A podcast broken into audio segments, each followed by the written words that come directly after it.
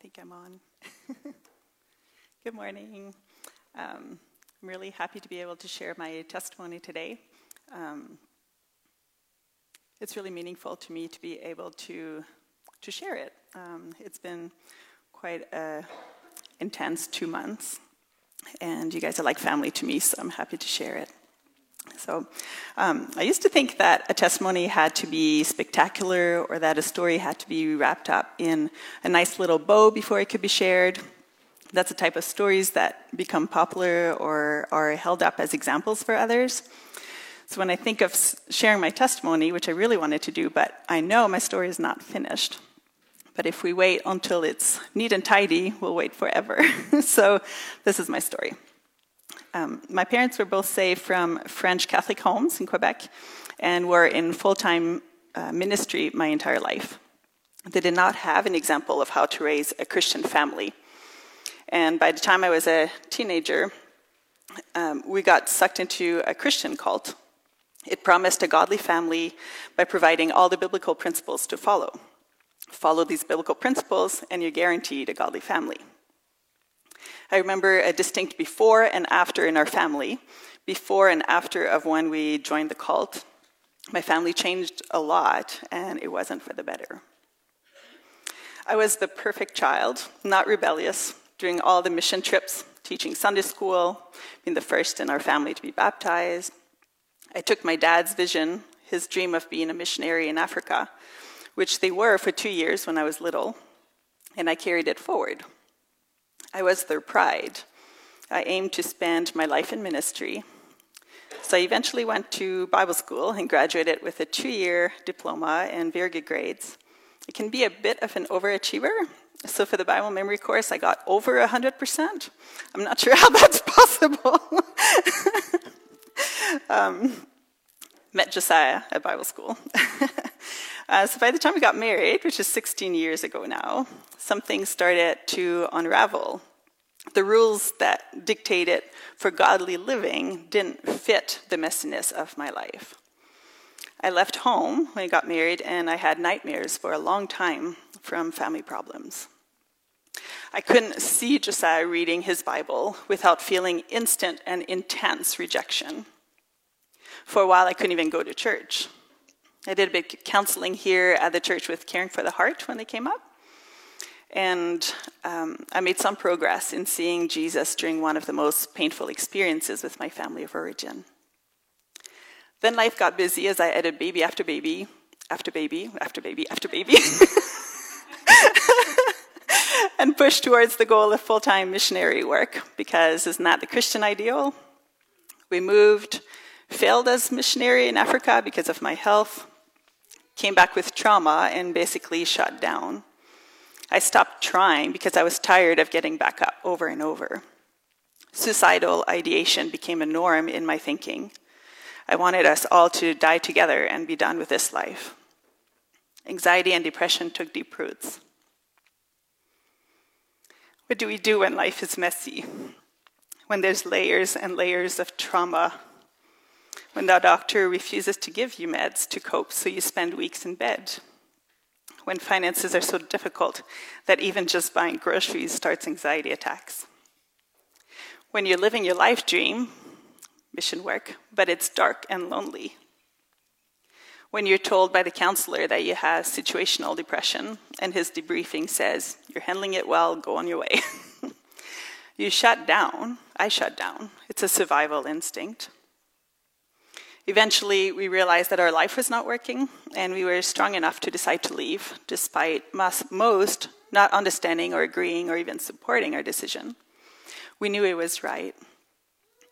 We left our dream home that we had fully renovated in Quebec. We left our job, ministry, and moved back here to Red Lake, which is home to us. By then, both of our families of origin had fallen apart, and we were living, going through what felt like hell no longer having high expectations of ourselves for the missionary work, finally having financial security for the first time in seven years, I was able to be honest with myself about what had happened and to start processing. That is, I sat on the counselor's couch and I sobbed because everything was too much. I started anxiety medication, which helped calm my nervous system enough to be able to start establishing a sense of security. After being back in Red Lake for three months, I read a book on Christian forgiveness. It was a very different approach than I had been taught, and yet it was fully supported by Bible verses. It made a lot more sense to me than how I was taught to forgive, which was basically forgive and forget 70 times 7.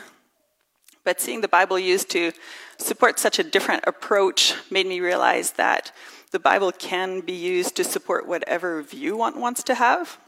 You can pick and choose verses, he can pull some out of context, make it sound biblical, and boom, you've sold your view to all those who want easy answers to life's messy ways.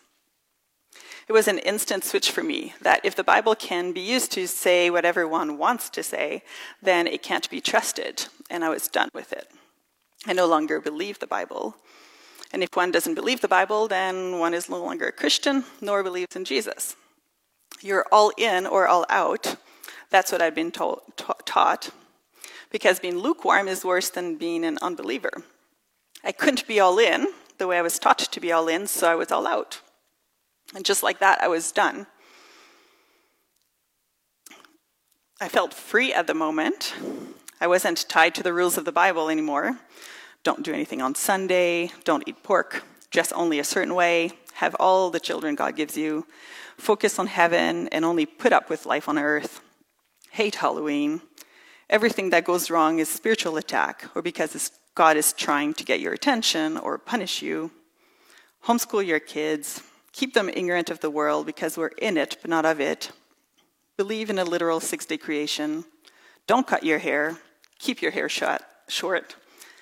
Obey your father and mother even when you're an adult. Don't drink, don't dance, don't swear, don't use any word that sound like a swear. Don't show anger. Be sweet, smile, pretending all is good all the time because God is good. Hallelujah, the end. shut down your emotions because those are of the devil and you can't trust yourself since you're inherently evil. So that felt like freedom. I started deconstructing every aspect of my life. I read so many books. I saw the ridiculousness of so many of the things that I was taught and accepted as gospel truth. I was also very angry. I regu- regularly thought that I should feel very free now that I had shed religion, Jesus, and all those rules and expectations. And yet I wasn't. I wanted to say that I was so much happier, and yet I wasn't. I wanted to be done with finding things triggering, but my body would shut down over and over from religious dogma triggers. Just as I left religion, the Bible, God, all very quickly, after 16 months of deconstructing my faith, deconstructing my religion, Jesus came and flipped that switch again. I started reading books on the Bible and different ways that it can be interpreted and how it's not a perfect book, on how there are men prints all over it, on how it's a collection of ancient texts that are not meant to be a rule book, but to point us to God. God put a yearning in my heart for sacraments. I imagine God's thumbprint on my forehead, claiming me as his own. I imagine God baptizing me into a new life. I felt a deep need for communion. I felt a deep need to worship God but I still didn't believe. I thought of the common Orthodox statement that says, Lord, I believe, help my unbelief. I couldn't say this because I didn't believe, but I found myself saying, help my unbelief. One night I was awake at 3 a.m., thanks to kids, and I went on, the need for worship was so strong, so I went on Grace Live's Facebook page and I started listening to worship music. The first song was living hope. It says, How great the chasm that lay between us. There was a big chasm in my life. How high the mountain I could not climb.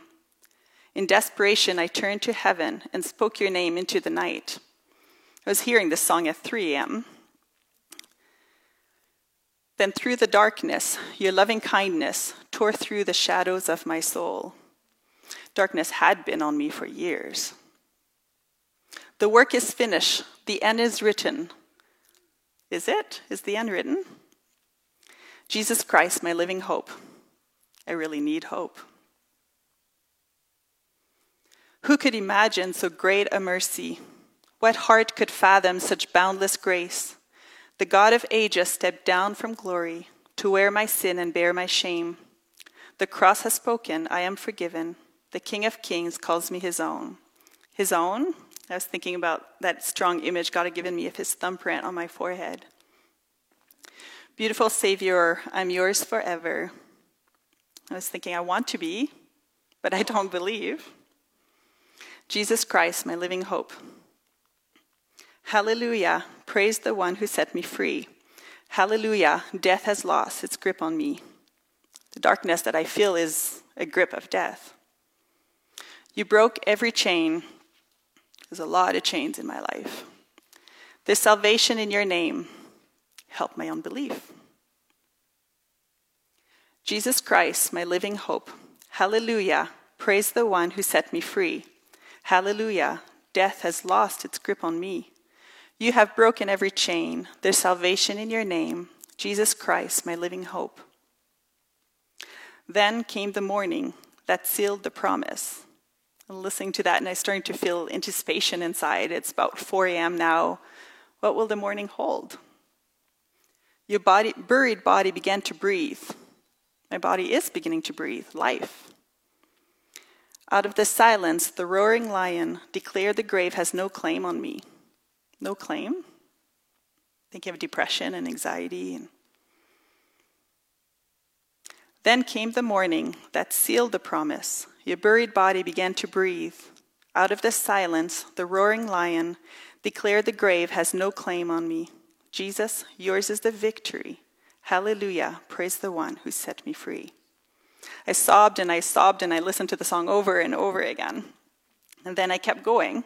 The next song that they played was To the river I am going, bringing sins I cannot bear. My sins are my burdens, my burdens of life. Come and cleanse me. Come forgive me. Lord, I need to meet you there. I was thinking, I need you, Jesus, but I don't know if I believe.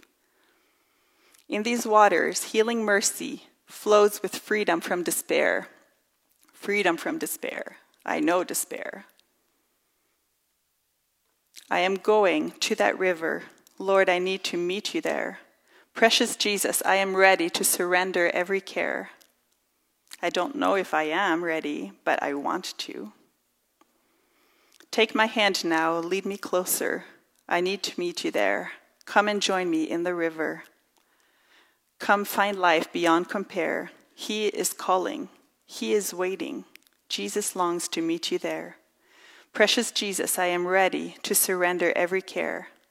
Take my hand now, lead me closer. Lord, I need to meet you there. I kept sobbing and listening to that song several times.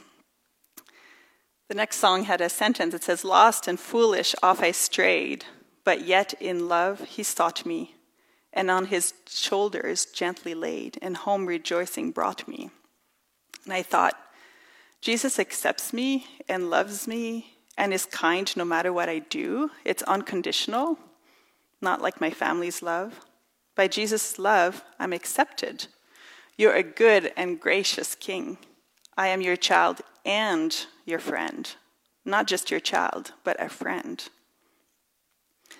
After these songs, I surprised myself with wanting to listen to a sermon, which was really odd at the time. I scrolled until I found one by Keith. His sermon happened to be on the prodigal son. it wasn't the typical prodigal son sermon that I'd heard countless times. I can't actually remember what it was because I don't remember the words, but I just remember the feeling that he was preaching at me. God used that sermon to continue his work in my heart. At the end, Keith said, How quickly does Jesus get to me when I turn to him? The answer is right away. He thankfully repeated it several times because I was just sobbing and sobbing and thinking, Can Jesus really be there for me? Is Jesus really there for me? I continued saying, Help my unbelief.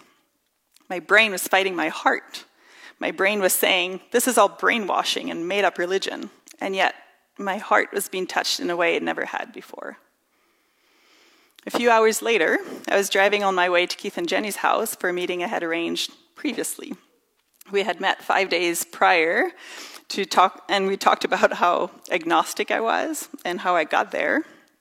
I had felt the need to meet with Keith for months, and I kept pushing it away because why would I meet with him? Keith was my first pastor who wasn't my dad, and, and uh, I was an agnostic, so why would I subject myself to that voluntarily?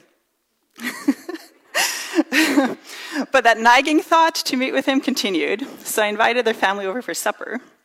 They didn't know that it was a test to see if we still got along in my agnosticism and their Christianity. I don't think I fully knew that either.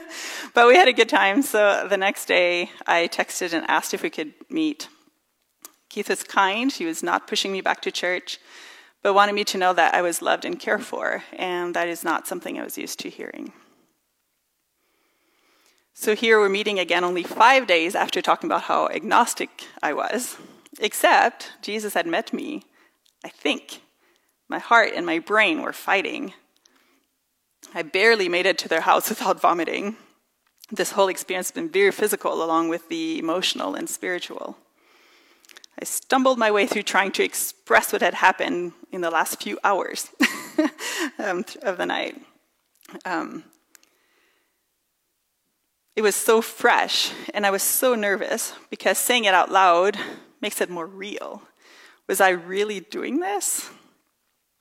Keith was very affirming, and he could tell that I had been touched by Jesus. My need for sacraments was still very strong. In Quebec, we had attended an Anglican church, and God definitely used these more orthodox ways to meet with me. I asked Keith if he would anoint me in my unbelief. I still couldn't say that I believed.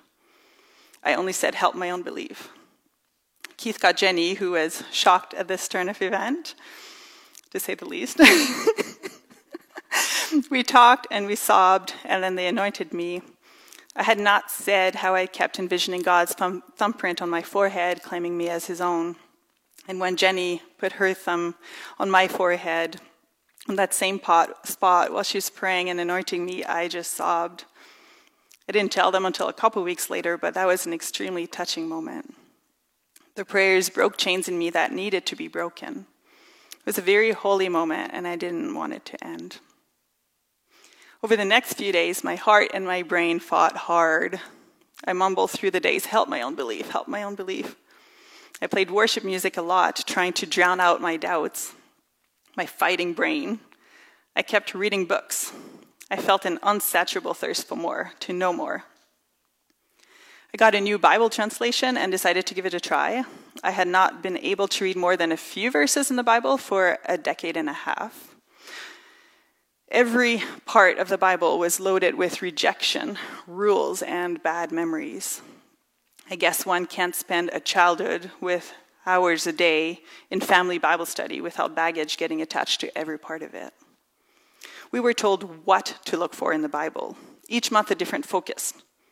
We found what we were told to look for. We made the Bible say what we were taught to make it say. So I challenged myself to read the Bible with a blank mind and simply listen to the stories. Not read it looking for rules. Simply listen to the stories. It was a challenge, but I couldn't stop. I read and listened through the entire Bible in two weeks. I couldn't get enough. Hearing the entire Bible in such a short amount of time was very helpful in connecting stories, seeing similarities, differences, and letting it speak for itself. Josiah asked me what I learned from it after I finished, and I said, nothing. My purpose was simply to listen to the stories. But then I realized that it wasn't true that I learned nothing. God's word doesn't come back empty handed when it's read with a desire for it. Slowly, yet quickly, I felt myself changed, and I realized before too long that I could actually say the entire thing Lord, I believe, help my unbelief. I kept reading, reading, reading. I couldn't get enough, book after book, searching for Sunday, eager to love. Everything is spiritual. The Bible tells me so. Reimagining the way you relate to God, the end of religion, a church called Tov, which means good, and many more. Jesus used a lot of mental images during this time. It started off with a tiny seedling that one night that changed my life. Keith said, Remember, seedlings grow fast. I didn't believe him. But he was right. Soon my mental picture had a seedling with one tiny root. After a while, I sat in church here, and there was a wall hanging here that showed a big tree with um, a bit of a smaller root system. And I thought, that's not right. My tree is tiny with a big root system, growing root system. But the following Sunday, I could agree more with a picture. um, my tree was growing. I read something that struck a chord. It said, From seed to plant to tree to home for other living things. And that's my motto. That's me. That's what I want to be, and that's what I feel happening in me. A little while ago, I woke up with such a deep love for Jesus' church, his church, you. I can't explain it, but the love is so deep, and I feel him working within, nudging me to speak more. I don't know what all it means, just that encourages me to just be, and God will make it clear in its time. And you know, my anger has gone down so much that I no longer feel the need to swear so much. and while I don't have a problem with an occasional drink, I don't feel the need to now. My anxiety meds had been increased twice before and still weren't cutting it. And now I feel hope that someday I will be able to get off of them because my anxiety has gone down so much and my depression too. I feel God is healing me. God's not done with me. The little girl inside used to be curled into a tight ball in a dark basement corner all alone. And now Jesus is with her. Jesus is with me. This mental image is continuing to evolve and change as I grow in Jesus. From a dark basement all alone to Jesus with me, to trying to fight my way out of it, to asking Jesus to bring me out, to seeing Jesus turn on the lights down there and realizing that this dark basement is no longer dark and is a foundation being built on. It's a very powerful, evolving mental image right now in my mind. Most of all, I feel no anger from God. That is not at all how I used to picture God. I feel no anger from Him for the past two years. It was a necessary part of my journey. That old religious life of mine had to die for this real relationship with Jesus to grow. Jesus met me, and this is not the same Jesus that I knew before. He is love. I will close with another song that God has really used to touch me no longer slaves. You unravel me with a melody. This was me in the night, unraveled and sobbing through worship music. You surrounded me with a song of deliverance from my enemies. My enemies are my burdens of life. Till all my fears are gone. There's so much fear. I'm no longer a slave to fear. Please, Jesus, take my fear. But even with fear, I don't have to be enslaved to it. I am a child of God. I'm no longer a slave to fear. I am a child of God. From my mother's womb, you have chosen me. I was an unexpected child. I came too soon. Love has called my name. Love is what I've needed all along. I've been born again to a family. My family is rejecting me, but God's family is accepting me and receiving me. Your blood flows through my veins. I'm no longer a slave to fear. I am a child of God. I am surrounded, friends, by the arms of the Father, love. I am surrounded by songs of deliverance. Music is touching my soul while my brain fought hard. We've been liberated from our bondage, life's burdens, anxiety, depression. We're the sons and the daughters. Let us sing our freedom. Freedom? I had been trying to find it. Leaving the church was supposed to give it to me, but because I didn't have it while in it. But it didn't. Freedom is not through religion, freedom is through Jesus. You split the sea. For months, nearly a year, I prayed and envisioned God parting the Red Sea I prayed for God to take us out of missionary work. Nothing panned out until we decided to just leave and move back home. So I could walk right through it. That's all I wanted dry land to walk through out of my Egypt. My fears are drowned in perfect love. I just need love, real, unconditional. You rescued me, and I will stand and sing, I am a child of God. And today I can stand here and say that I am a child of God. I believe. God has helped in my unbelief. I love Jesus, and He loves me. And my journey continues with Him by my side. I want to thank you all for your support to me and my family the last two months since I've come back to church. I really appreciate it so much.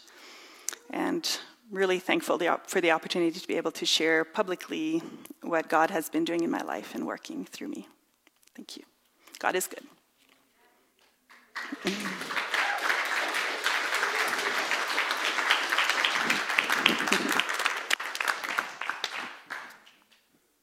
wow, thank you, Angelica. Um, the gospel is not in books, it's in people?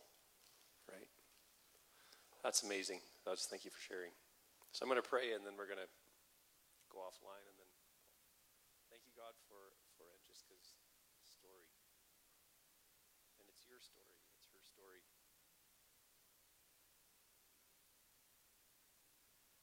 God, thank you that you are drowning our fears in love. And God, it's such a privilege to walk with people like Angelica and walk with each other and see what you're doing in our lives and acknowledging your goodness